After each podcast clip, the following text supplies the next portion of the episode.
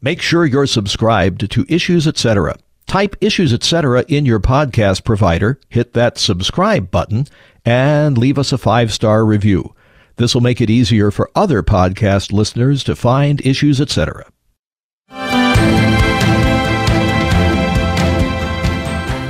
Postmodernism, in its sort of rejection of truth overall, has left this one area of truth remaining, and that's the lens of power social justice is not compatible with a biblical commitment.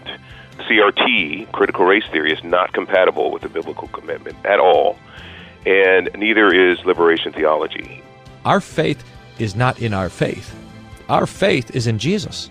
And the strength of our faith completely depends on the strength of the object of our faith. When you separate the work of the Holy Spirit and the receiving of the Holy Spirit from the waters of baptism, then you open yourself up to the false teaching of the Pentecostal and charismatic movement that you can be a Christian but not have the Holy Spirit. For unto us a child is born, unto us a son is given. Those two words, for us, embody our Lutheran understanding of the blessed exchange that Christ was born and died for us, taking our place. New parents love listening to issues, etc. In the middle of the night well, we've heard about media bias for decades now. And then the liberal media. What about the woke media, woke journalism? How did a profession that was once blue collar, working class, a trade in essence, journalism, become an elite prestige profession? And with that change, does it have something to do with the fact that well, the media and journalism, by and large, has bought into the narrative of anti racism. It's the new way that they view the world. Greetings and welcome to Issues Etc. I'm Todd Wilken. Thanks for tuning us in. We're going to be talking about woke journalism with Batya Ungar Sargon of Newsweek for the first hour of the program. Then in hour two, physics and multiverse theories. Dr. Paul Edman he helps run the Cannon supercomputer at Harvard University. We'll be discussing those theories with him and their compatibility with a Christian worldview. Joining us to discuss woke journalism, Batya Ungar Sargon. She's deputy opinion editor for Newsweek and author of the new book, Bad News How Woke Media is Undermining Democracy. Batya, welcome to Issues, etc. Thank you so much for having me. It's a real honor. I'd like your reaction to an actuality we have from Bill Keller, the former executive editor for the New York Times from 2003 to 2011, on how the New York Times at that time was covering certain issues. We're liberal in the sense that the liberal arts schools are liberal. Uh, we're an urban newspaper.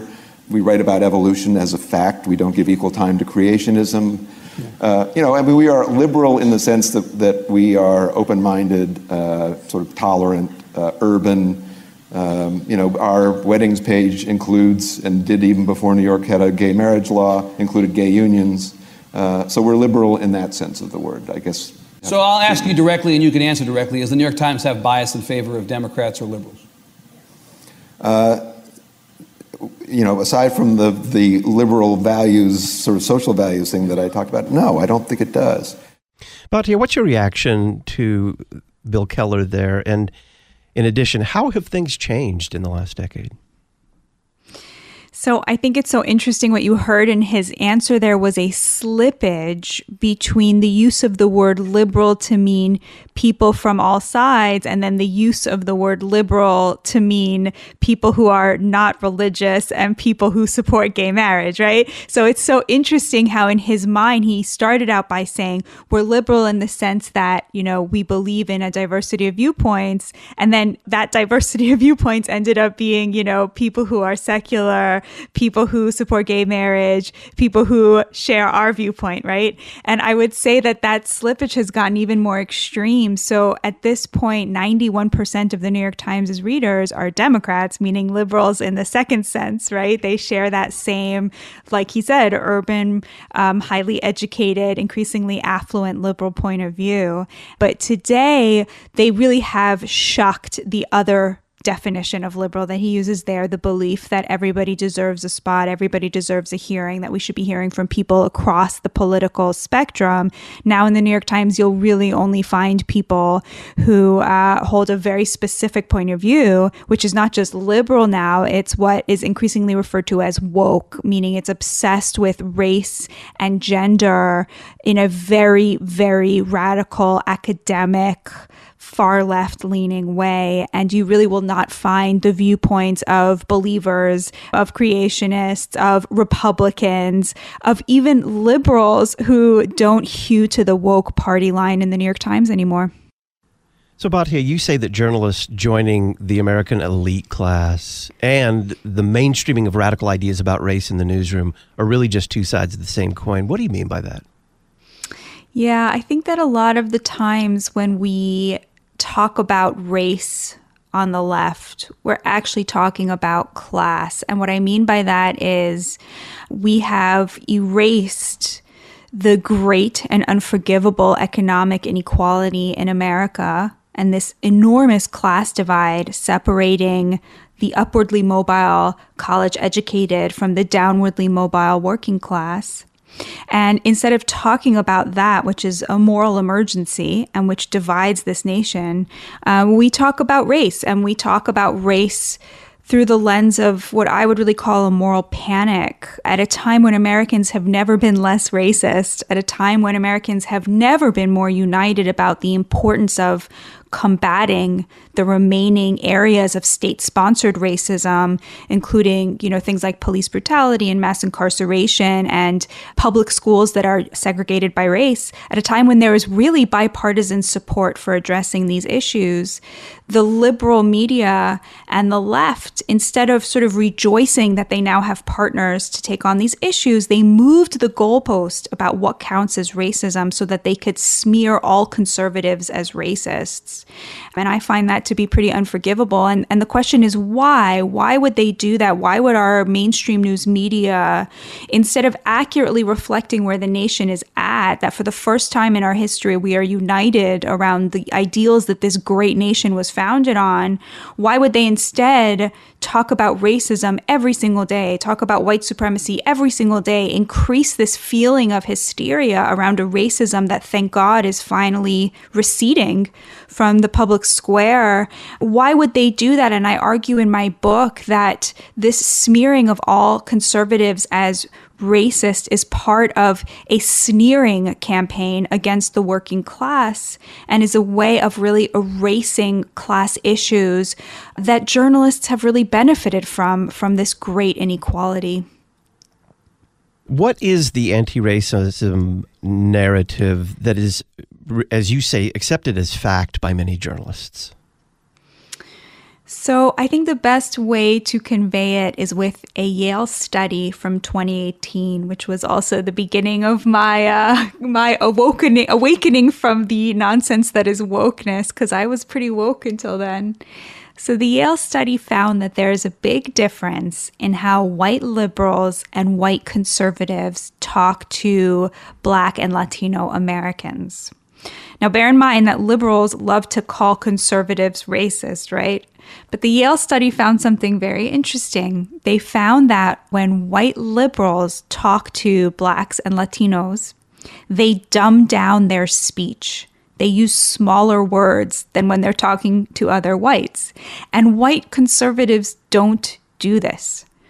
So I remember reading this study and thinking, but we call them the racists like it really didn't compute to me um, it's such an indictment but so so what is it that makes somebody dumb down their speech when they see somebody with darker skin than them it's from this position of believing that people who are white have infinite resources, infinite privilege, and infinite power, and people who are people of color have no power and no agency and no resources, and that it is your job as a good liberal to help them. That helping, that patronizing attempt to alleviate the suffering of somebody based purely on a stereotype you are imposing on them, right? It's quite racist, but it is at the beating heart of wokeness, the view that we've replaced a worldview based on what is right versus what is wrong with a viewpoint based on who has power and who doesn't. And then we've taken race, a racial divide, and superimposed that onto that question of power. So all white people have all the power and all people of color have none of the power. And it's your job as a good liberal to help them, you know? Now, it's very interesting because this is not how people of color see themselves. Anybody with relationships in the black community and the Latino community knows immediately that this is, you know, a completely insulting point of view that does not reflect how people of color see themselves. And the word woke actually, it started as black slang to refer to important things like things I talked about before, mass incarceration state sponsored racism.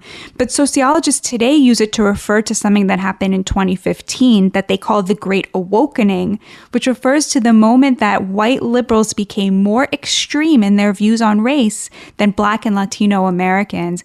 And that's the phenomena that I critique in my book when white liberals, in their attempts to see themselves as on the right side of history, as better than conservatives, as better than even liberals who are not quite as extreme as them have have taken on these very radical academic views based on a power differential that are obsessive about race and alienating to the working class of all races essentially.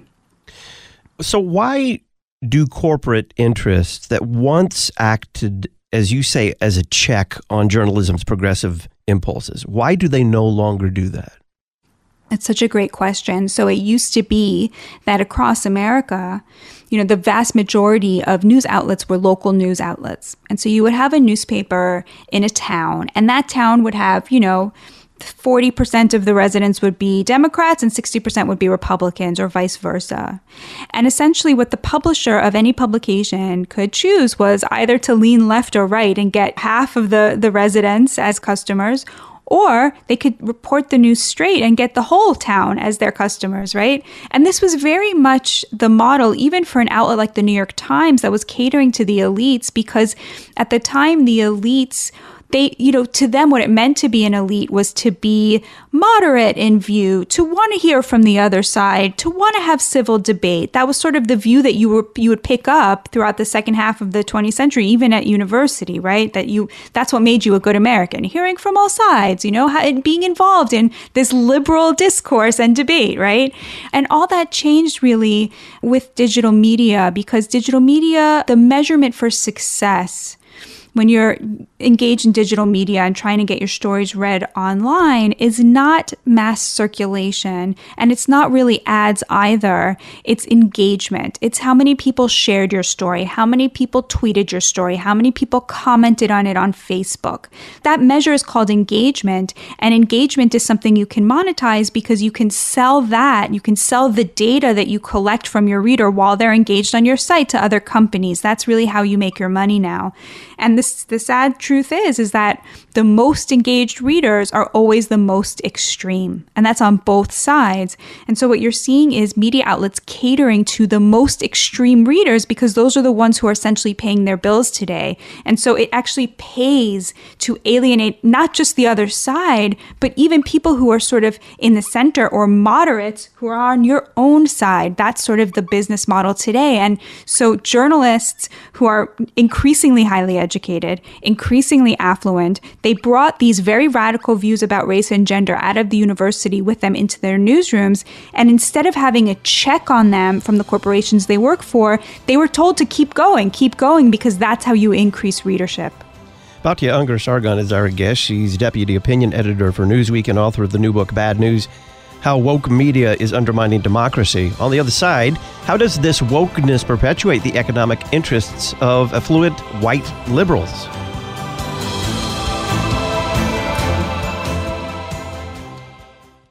This week on The Word of the Lord Endures Forever, we move farther along in St. Luke with Jesus heals the demoniac, healing and preaching, calling of four disciples, Jesus cleanses a leper, and which is easier to say?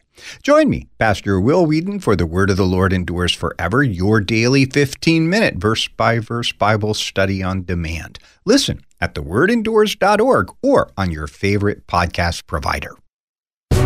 Psalm 144:1 Blessed be the Lord my rock, who trains my hands for war and my fingers for battle. Those serving in the armed forces want LCMS chaplains. We need courageous pastors to bring the gospel and sacraments to those protecting our nation, along with wise counsel and the peace found only in Christ Jesus. If you are between the age of 26 and 43 and have a heart for ministry in the armed forces, call 314-996-1337 or email lcmschaps at lcms.org your comprehensive source for information, teaching, and truth.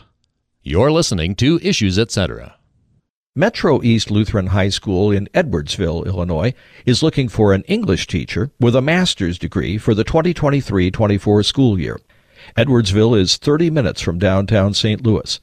The position would involve teaching upper level, dual credit English classes. For more information, send an email to Principal Jay Krause J A Y K R A U S E, at melhs.org. J. Krause at melhs.org. Memoria Press is a family run publisher of classical Christian education materials for homeschools and private schools. Every page of the Memoria Press curriculum leads students to a mastery of content, an understanding of the classical heritage of the Christian West, and an appreciation of truth, goodness, and beauty. If you're interested in learning more, visit memoriapress.com and use the coupon code LPR23. Memoria Press, saving Western civilization one student at a time. memoriapress.com.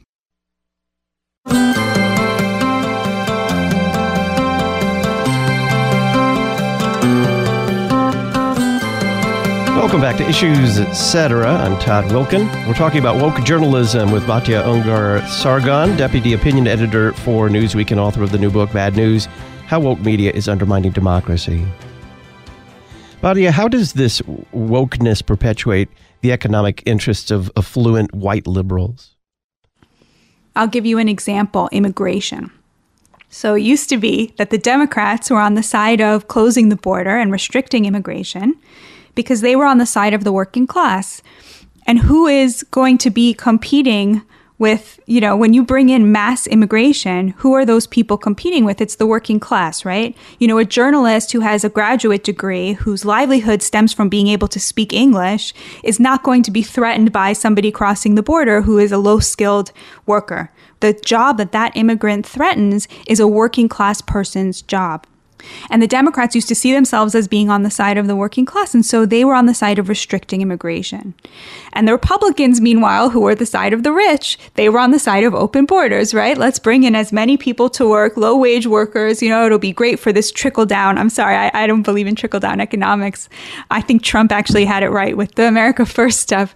So that that's how things were, you know, for much of the 20th century. Even leading up to 2015, Bernie Sanders was a an immigration restrictionist. He was saying open borders. He called it a Koch brothers proposal. He said they would love nothing more than to have an open border, have people streaming across to work for two, three dollars an hour. And then he said, I don't believe in that. I believe in American workers what happened is is you've seen a total reversal of that right? Now it's the republican party embodied by donald trump who believe in restricting the border controlling immigration protecting you know american workers and it's the liberals who are on the side of open borders. You know during the 2020 election when during a primary debate for the presidential election when uh, a question was asked to all of the people running for the democratic nomination whether they would vote to decriminalize illegal border crossing. And every single one of them, except for Joe Biden, said yes, including Bernie Sanders. So he did a 180 on that.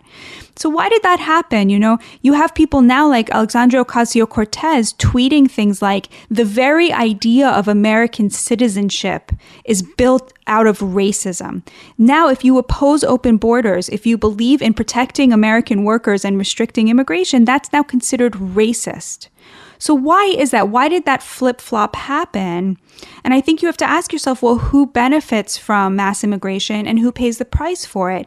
Half of all immigrants to the United States who are undocumented are domestic servants. They work in people's households.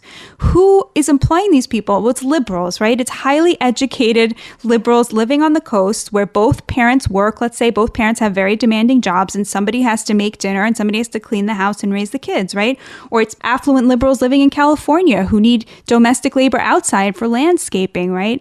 GDP overall in the aggregate has gone up due to the mass immigration of the last 30 years, but you have to ask for who? Who did it go up for? It went up for the elites. And who paid the price? The American working class and especially black Americans. The wages of black Americans have been tied to a 40% decrease over the last 30 years due to mass immigration, which is why when you poll the people in the Democratic coalition, black Americans are the least likely to support higher levels of immigration because it's come at their expense. And what you're really seeing here is how wokeness, right, the redefinition of the word racism, the mission creep of what counts as racist to cover anything to do with the border, right? How that has actually penalized black Americans. It has actually come at the expense of the people who most need us to advocate on their behalf against racism, while literally lining the pockets and enriching the highly educated liberal elites who make use of the labor of undocumented immigrants. So that's just one example of how affluent liberals are using wokeness, using an expanded definition of what counts as racism to benefit economically in a very literal way. Of course, there are many other examples, but that's just the first one. Who were Benjamin Day and, and Joseph Pulitzer, and how did they understand the job of the journalist? So, my book begins with a history of American journalism. And, you know, people don't realize this, but American journalism really began as a populist revolt against the elites. It began as a working class revolution. Benjamin Day was a printer who his father pulled him out of school when he was 14 years old to go work and help support the poor family. And he came to New York City as a young man in 1833, and he looked around him and he had no trouble getting work as a printer. But all of the newspapers that existed at the time were really for the elites. And he lived in a poor neighborhood. And what he knew from that was that a lot of poor people could read. In fact, America was the first country in the world where it was very normal for lower class people to be able to read. But they didn't have a newspaper. And he realized that if he created a newspaper for them and charged just a penny for it, he could get a lot of readers as long as the stuff in the paper was interesting, as long as it was about the working class and for the working class. And that's what he did. And he became absolutely astonishingly rich by charging people one penny for a newspaper that was about them, that was relevant to their lives. And Joseph Pulitzer was really the father of American journalism, really picked this up and created, uh, you know, he took it to the next level. He charged two pennies. It was 30 years later. And he was really famous for saying that nothing is worth writing that is not sure to be read by the masses. He believed that the point of journalism was to wage a crusade on behalf of the working class. And we've really, really lost that in American journalism today. American journalism today, you know, on the right, really caters to the economic elites, conservative economic elites, to the rich. And on the left, it, it, caters to the cultural elites, to the top 10% of highly educated, affluent liberals. And there's really nobody speaking on behalf of or to the working class, trying to build up worker power and create solidarity and, and really show the working class that they have the right to jobs that give them dignity and they have the right to the kind of countervailing force that would really give them an equal say in the corporations that they work for. And what about Joseph Pulitzer? What did he bring to the table when it comes to the formation of journalism? So, in Benjamin Day's day, the penny presses they didn't really believe that it was extremely important to be accurate. So they sometimes would flub the line between fiction and fact.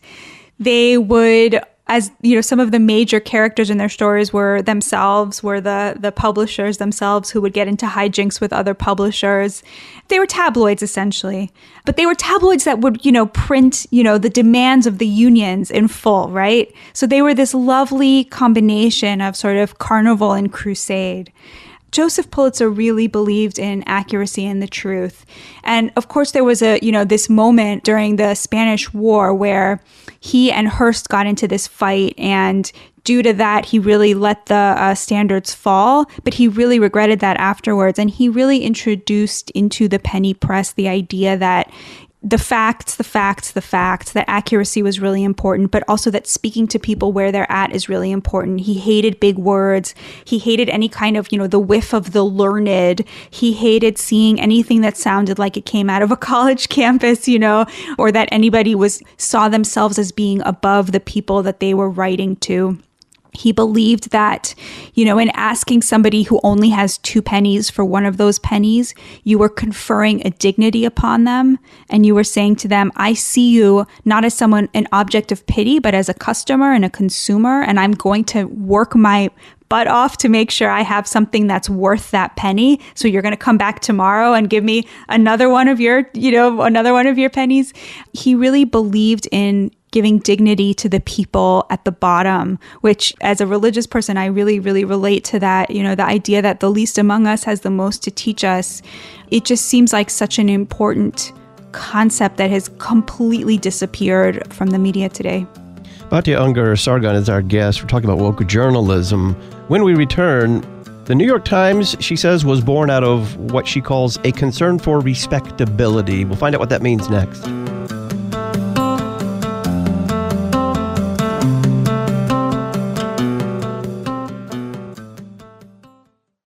Are you thankful for the worldwide outreach of issues, etc.? Please consider making a special Thanksgiving gift. You can make a secure online donation at issuesetc.org, or you can also contribute by check. Make your check payable to Issues Etc. and send it to Box 83, Collinsville, Illinois 62234. For a year end contribution of $250 or more, we'll send you our latest book, The Wittenberg Trail Paths to Lutheranism, and a new recording of 22 hymns featuring the Lutheran Public Radio Choir. Does this sound like your church budget process at the end of the year? You get last year's budget and go through with a committee line by line, maybe what we should spend next year. Maybe you have a prayer. But where's the Word of God in this process? When do the people hear what the small catechism says about giving and why we do it? Contact us at LCMS Stewardship so that we can help you fix this process, put the Word of God first, and put your congregation on a good fitting. lcms.org/stewardship. The Lord has gifts of forgiveness, life, and salvation. These gifts can be received every week at both Grace Lutheran Church and Trinity Lutheran Church in Wichita, Kansas. Join us for divine services at Grace on Sundays at 8 a.m. and 4:30 p.m., as well as every Wednesday at 11 a.m., or at Trinity every Sunday at 11 a.m. Grace is located at 3310 East Pawnee and Trinity at 611 South Erie. Gather with us around our Lord and His giving His gifts to us. See you soon. Lutheran Talk. The cause of our salvation doesn't lie within us, but instead it lies outside of us, namely in the mercy of our God who sends his Son to live and die and rise again for us. Lutheran music.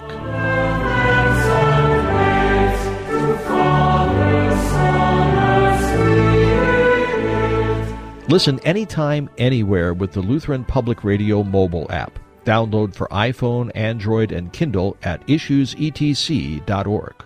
Listen to what you want, when you want. You're listening to Issues Etc. Thanks to the following congregations for standing with us by becoming an Issues Etc. congregational sponsor. Beautiful Savior Lutheran, Milton, Washington. Concordia Lutheran, Sikeston, Missouri. Grace Lutheran, Wichita, Kansas. Hope Lutheran, Spokane Valley, Washington. Mount Olive Lutheran, Duluth, Minnesota. Our Savior Lutheran, Milford, Illinois. Redeemer Lutheran, Scottsdale, Arizona. St. John Lutheran, Ray, Michigan, St. Paul Lutheran, Parkersburg, West Virginia, Trinity Lutheran, Vilonia, Indiana, and Redeemer Lutheran, East Englewood, Florida. Find out how your confessional Lutheran church can support this worldwide outreach by including issues, etc., in your mission or advertising budget. Just go to issuesetc.org, click Support Donate, and print a one page flyer. When your congregation becomes an Issues Etc. sponsor, we'll publicize your church on the podcast, at our website, and in the Issues Etc. journal.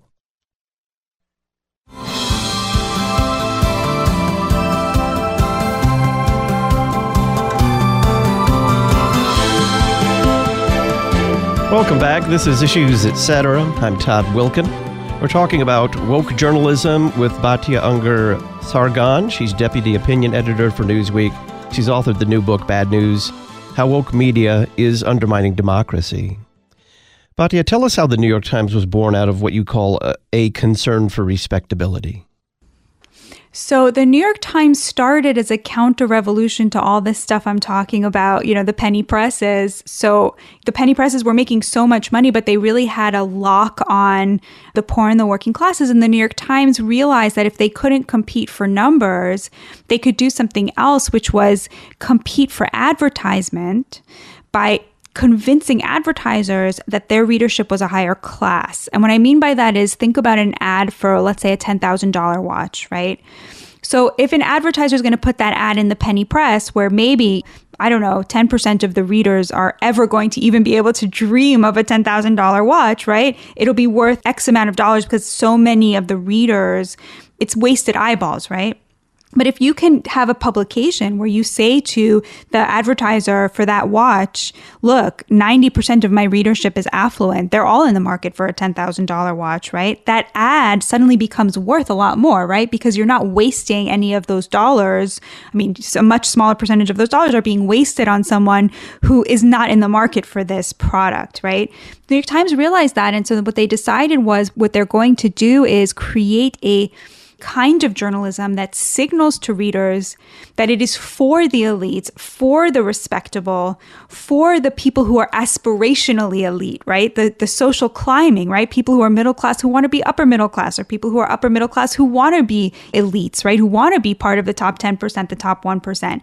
It was going to cater to those respectability politics that make people think that, you know, we're rising economically and, you know, one day we're, we too are going to be in the market for that expensive watch. And that way they were able to charge a lot more for ads. That was sort of in, you know, in the beginning.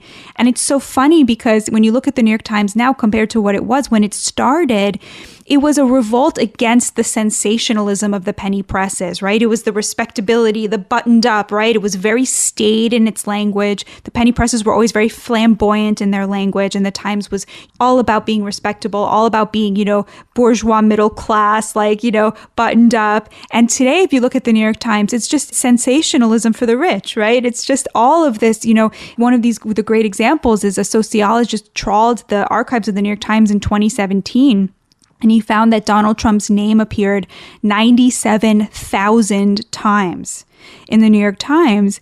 And I mean, that's just an insane amount. And when you look at, okay, so you're saying maybe maybe a president, you talk about him a lot because he's the president, but President Obama's name only appeared 37,000 times in his second year in office.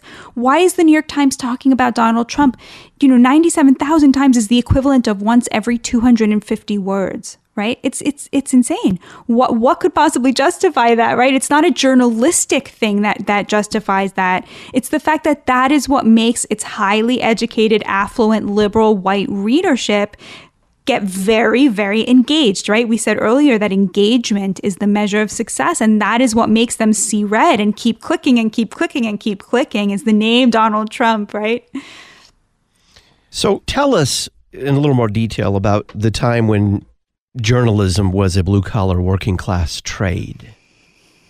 Yeah, so for, for much of the 20th century, journalism was considered, you know, a lower class endeavor. It was not something that you know, somebody who was part of the elites would ever consider doing. So, you know, John F. Kennedy, for example, when he was at Harvard, he worked on the Harvard Crimson, which was the, Harvard newspaper, but he would never have dreamed of going into journalism because it was not a high status job. It was a blue collar trade, and, and most of journalists throughout the 20th century just didn't have a college degree. So in 1937, a survey of the elites of the journalism industry, the, the Washington cohort, the survey found that uh, less than half of them had a college degree, and a lot of them hadn't even gone to high school. And you fast forward to today, and in 2015, a survey found that 92% of all journalists have a college degree, a number that's certainly higher by now. And most of them have a graduate degree as well, which is ironic because you actually can't teach journalism. These are vanity degrees um, where they don't actually learn how to do the job. So there's been a total status revolution over the course of the 20th century. What changed journalists from outsiders to insiders? So uh, it was a number of things um, from within, you know, pressures from within the industry, from outside the industry. So one of the big things that really set off this status revolution was the Watergate scandal, and as importantly, it's uh, you know retelling in the movie All the President's Men, where it really cast journalism as this glamorous endeavor where you get to be played in the movie version by you know sexy actors, and you bring down this very unpopular president president, you know, suddenly it, it had glamour associated with it. And that started to bring in a higher class of journalists who started to ask for more money, who started to bring in even a higher class of journalists, et cetera, et cetera. And people started to increasingly have a college degree. And then once people increasingly had a college degree, you didn't just need a college degree, you needed a fancy college degree. And now you look at the New York Times, the Wall Street Journal, the Washington Post, NPR, and they only take their interns from the top 1% of universities. All of this happening at the same time that local journalism is just absolutely collapsing as an industry industry, right? And so there's fewer, fewer jobs, which means that people can afford to be pickier. And what they chose to do with their ability to be pickier is not to go out into the heartland or to get journalists of color or to get diversity, but to just get the, you know, the fanciest universities, uh, you know, the people from those areas, which are increasingly uniform. So you have this total monoculture, all of these liberal publications that used to have their own flavor and their own tone. They all now sound exactly the same. They're all completely irreplaceable. I mean, replaceable. You say that uh, the people who ran the newsroom changed how they saw their audience and their readers. How so?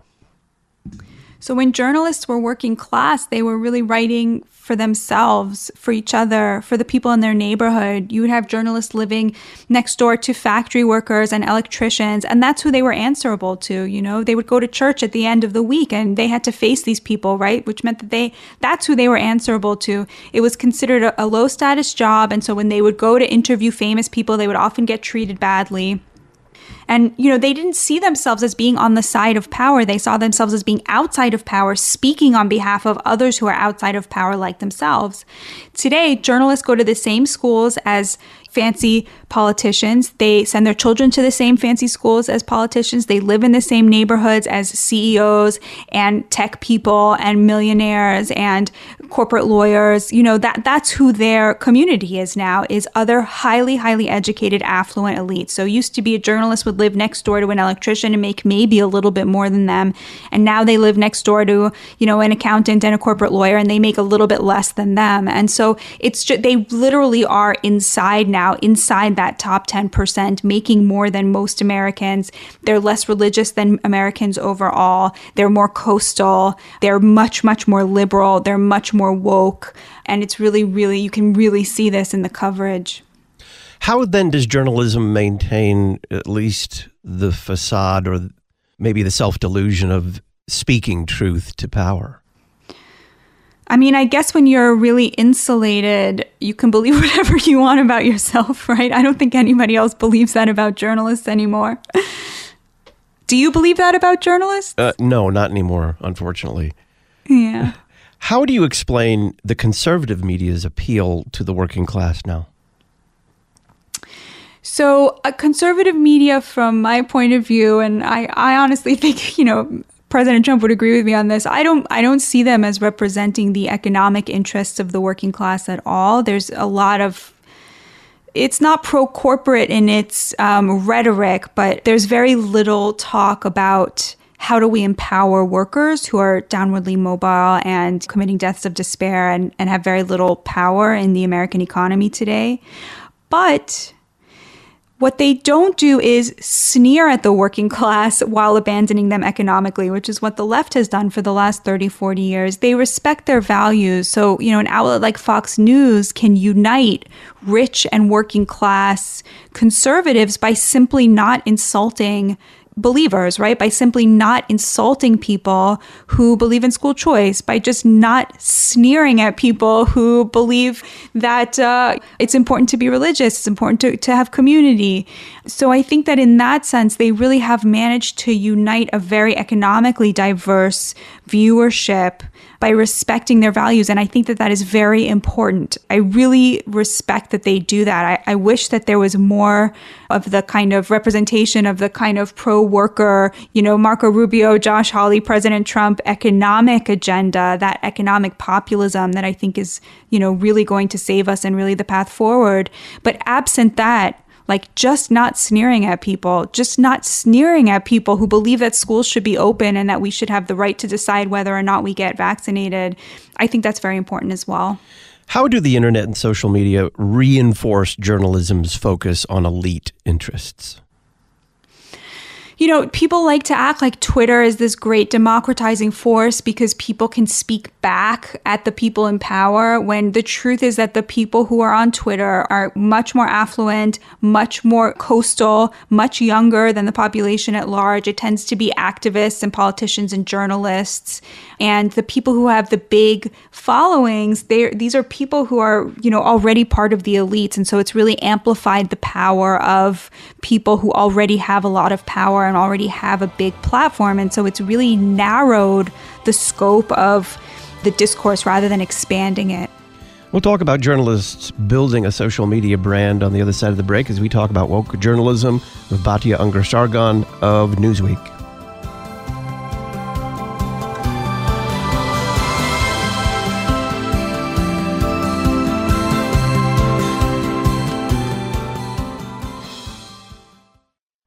10 questions to ask every time you read the Bible is the Issues Etc. A book of the month for November. This new resource will help you navigate God's Word with clarity and confidence.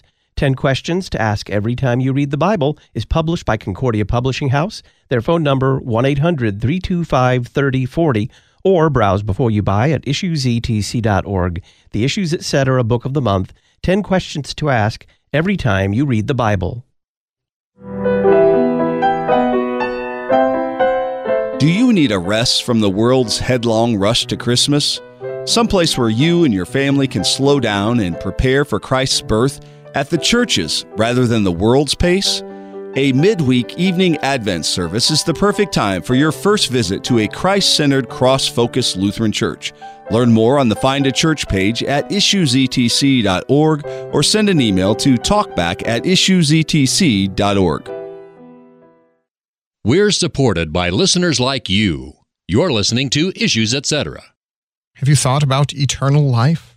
When does it begin? What is eternal life? Well, your eternal life does not begin when your body, earthly body, fails and is laid into the grave. It begins, in fact, in the waters of holy baptism, where you were tied to the death of Christ and in him you were raised. To learn more about this topic of eternal life, pick up your copy of the November issue of the Lutheran Witness. Visit witness.lcms.org to learn more. The Lutheran Witness, helping you interpret the world from a Lutheran perspective. Our Christian faith is under constant attack, and we must be proactive in keeping our children in the church. At Faith Lutheran School in Plano, Texas, we believe that an education rooted in God's Word is one that stands against the very gates of hell. Nothing in this world is more important. Offering a rigorous classical Lutheran education, we provide in-person and live online remote learning opportunities for preschool through grade 12. To learn more, visit flsplano.org, flsplano.org.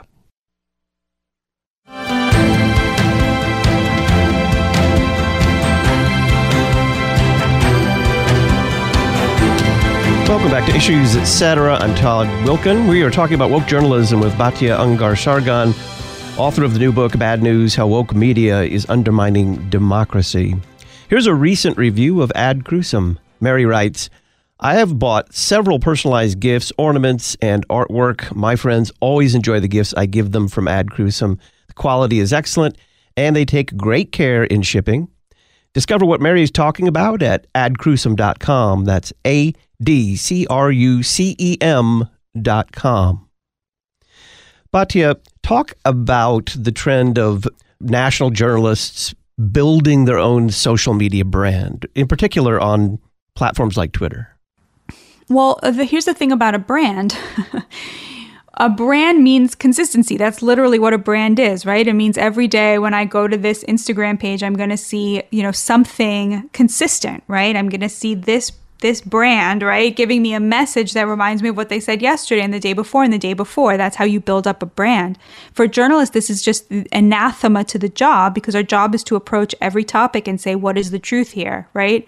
Now, if you wrote an article on something, you know, and then a year later it turns out you were wrong, you can't say I was wrong because then you're betraying the brand, right? And so it's put journalists into this, you know, branding exercise where they literally can't do their jobs, which is to figure out every single day what the truth is because they they can't contravene what they said yesterday or the day before. So that's just absolutely, it's so dangerous and it's so appalling, but it's also by design. So an outlet like the New York Times, for example, in 2014, they had a really bad year. And so the guy who was coming in as the new publisher, A.G. Sulzberger, was tasked with finding out why and how to maximize their reach digitally.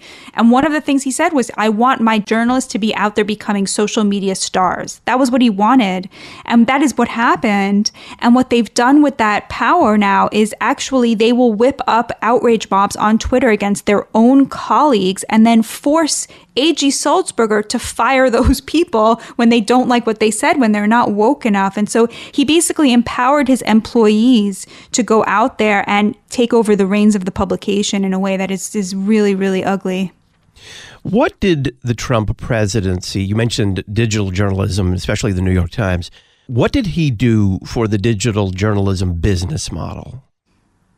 I would say he really amplified a lot of the pressures that are, were already there. So, like I said, the Great Awakening happened in 2015, which was before Trump. The journalism that led to the Great Awakening began in 2011, 2012, which is when media outlets started to absolutely obsess over race. So, again, sociologists trawling the internet have found that 2011, 2012 is when the New York Times and NPR and the Washington Post and the Atlantic and Vox and all these outlets started to use words like white supremacy, oppression, marginalization, white privilege, slavery. All these words started to just skyrocket in their usage. So all that really preceded Trump and I argue is a reflection of really a class divide rather than anything that has to do with race.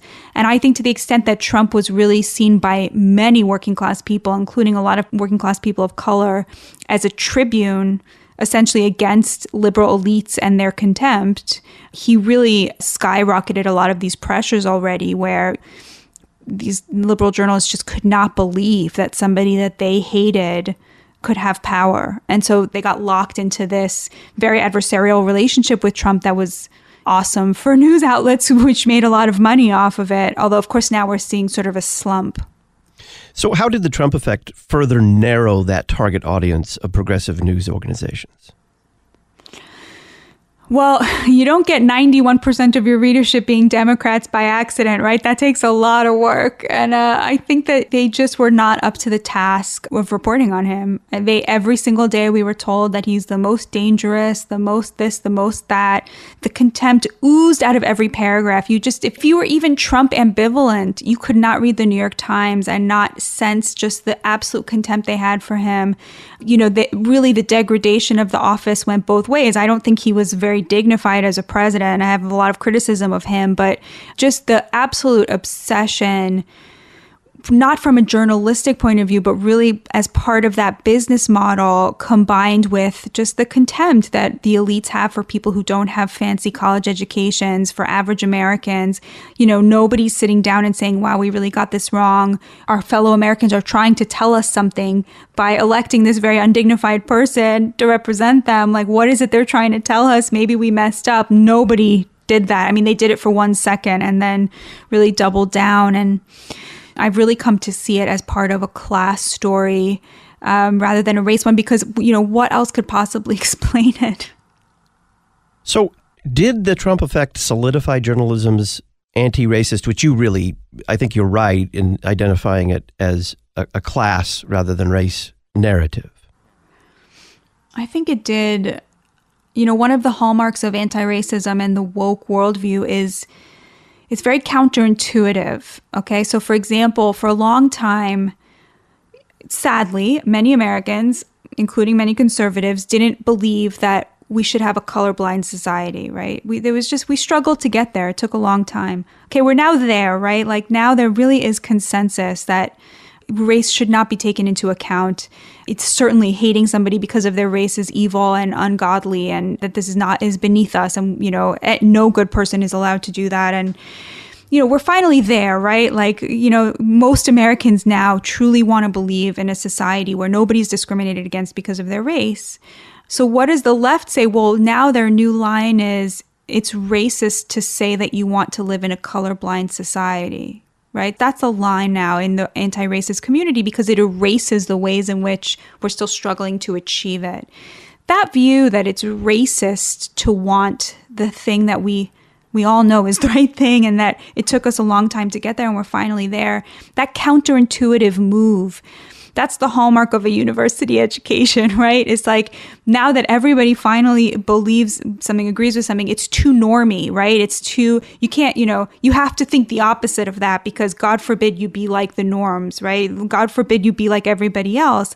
That attempt to elevate yourself out of out of the collective with a view that is sort of somehow different and flies in the face of what the normal people think that's really the hallmark of highly educated people today in America. And you see it with gender as well, right? You know, the view that there's a difference between men and women is now considered transphobic, right? You must now be embarrassed to admit that you think that there's a difference between men and women. And essentially, what that does is it chases all working class people who don't have that education that teaches them that the commonsensical view is wrong or evil or bigoted chases them out of the public sphere by branding them as bigoted.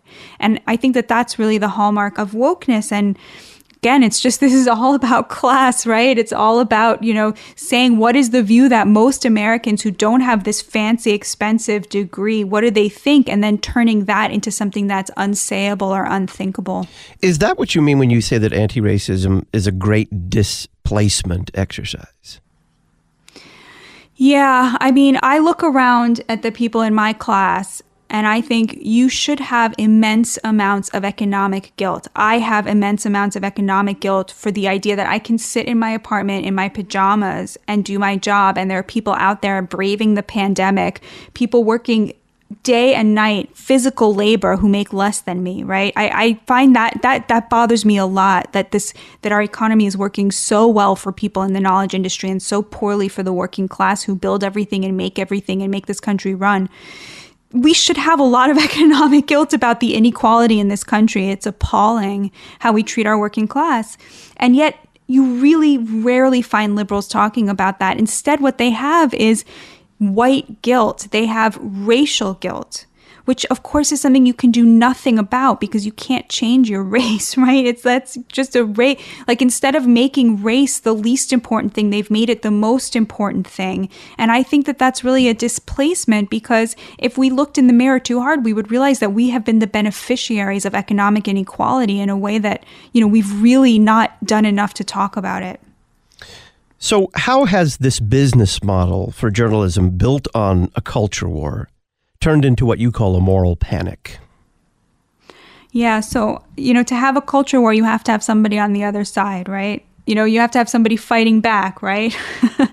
we don't have that about racism anymore. We have a total consensus that racism is totally evil and we have to eradicate it to the extent that we can. You know, we have a, a total consensus that God wants us that that's God's work, right? To make sure that every person is equal before the law in the way that we have all been born, you know, perfectly equal before God. So there used to be a culture war about that. There's no longer a culture war about that. There's no longer a culture war about police brutality. There's no longer a culture war about mass incarceration. You know, these are things that we all agree on now. So what they did was they they moved the goalpost because they had to keep fighting, right? But there was no one on the other side. And so now that there was a consensus about what counts as racism and how evil racism is, they changed the definition of what counts as racism so that they could point to it everywhere, right? Because they had to have this thing that they were fighting against. And the thing that they now point to as being everywhere, I mean, it's a moral panic because it's not real. It's things like people saying they want to have a colorblind society or somebody saying, I don't see color, and then somebody saying, that's totally racist to say that, right? As opposed to being like, wow, it's so amazing that finally we're all on the same side of this issue. How is journalism's anti racist narrative playing among black Americans? You know, so there is a, an elite that, you know, is pushing it, and those are the people who will get hired by MSNBC and CNN and the New York Times. But most Black Americans are just, this is so fundamentally at odds with how they see things. First of all, the Black community is a very religious community. And of course, like wokeness, the idea that we should be measuring things in terms of power as opposed to in terms of right versus wrong is just anathema to how religious people see the world you know, we believe that everyone is created equal and perfect in God's eyes. And it's just that is so alien to the woke, woke worldview. So I think from that point of view, there's real tension there. There's, I think a lot of Black Americans support the idea of Black Lives Matter. They support the idea that we should be advocating for an end to police brutality. But then Black Lives Matter has come out against the nuclear family. And again, you know, to, to a community that is deeply religious, that's that's just not going to fly, you know. And so you have black pastors talking about that tension there and, and working through that tension. I think in general, you know, the, the the working class of the black community, which is a big portion of the black community, is very much like the working class of the white community, which means that they believe in autonomy and they believe in, you know, they want their children to have good schools, but a lot of them want want to choose those schools. So I think that the class divisions in America are so much more important than the racial divisions. And when you talk to people who are working class, who are white, who are black, who are Latino, they share a lot more in common. Just like the elites of both sides share in common, despite the fact that they're often talking up this division. Batya Ungar Sargon is our guest. We're talking about woke journalism. She's deputy opinion editor for Newsweek and author of the new book, Bad News How Woke Media is Undermining Democracy. Up next, how do the progressive elite perpetuate inequality? Can we reform journalism? And how does she explain the public's disengagement from public life? And how can that public life be restored? We'll be talking about all of that right after the break.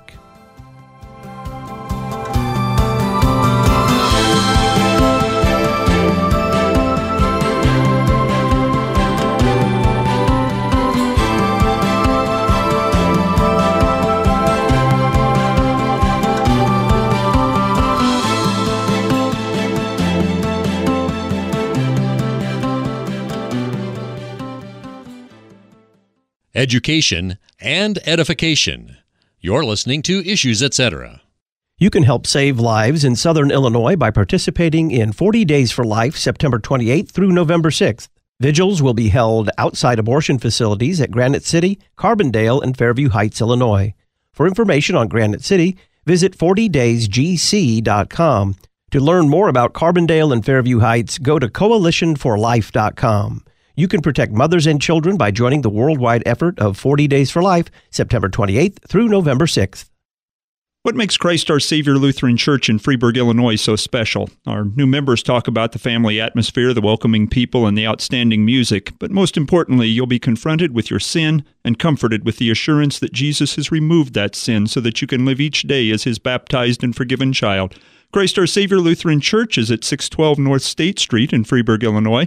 Sunday worship is at 9 a.m., Sunday school and Bible classes at 1020 a.m. Call 618 539 5664.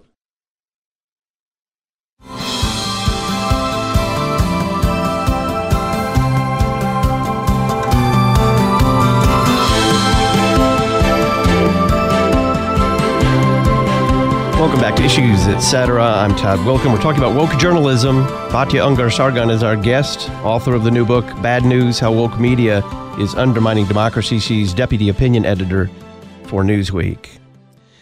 Batya, how do the progressive elite perpetuate inequality? I think by distracting from it with a moral panic about race, by not talking about it, by being against autonomy, by wanting to impose on the working class an expanded welfare state as opposed to thinking about how to improve their jobs and make sure that those jobs give them more dignity by pushing things like I mean, I, I very much support unions, but there's a lot of progressive rhetoric in, in unions that's just not going to fly with working class conservatives. So instead of saying, look, we're going to meet you where you're at because what matters to us is that you have good jobs with dignity, they say you have to accept this progressive rhetoric or forget it. We're not going to advocate on your behalf. That, that kind of thing really bothers me. How do you explain the public's general disengagement from uh, public life and how can that public life be restored? You know, there's this great thinker, Christopher Lasch, who was a historian who died uh, in the 90s, and he argued that, you know, people often say that Americans are disengaged because they're ill informed or uninformed. And he said that's why they don't engage in debate. And he said, no, it's the opposite. A debate is what makes you want to be informed. He said nobody ever went to search for information as much as a person who's losing a debate, right? And who knows that there's this this data point has to be out there that's going to, to help them win. And I think that Americans the vast majority of Americans have been just simply deplatformed. We're not part of the conversation. The top 10% is fighting on one side, on the liberal side, is fighting with the top 5% on the conservative side, and everybody else has been cut out of the conversation. And people who are cut out of a conversation are not engaged in that conversation because it's not about them and has nothing to do with them. Can American journalism be reformed? And if so, how? I don't know. A lot of the economic incentives are on the bad side right now, but I think if enough Americans boycott, which is what's happening right now, uh, we might see the ships turn around a little bit. Batya Ungar-Sargon is deputy opinion editor for Newsweek. She's author of the new book, Bad News How Woke Media is Undermining Democracy. You can purchase this book at our website, issuesetc.org. Click Talk on Demand Archives. Batya, thank you so much. Thank you so much. It's been such a pleasure. When we come back, we're going to talk about physics and multiverse theories with Dr. Paul Edmond. He helps run the Cannon supercomputer at Harvard University.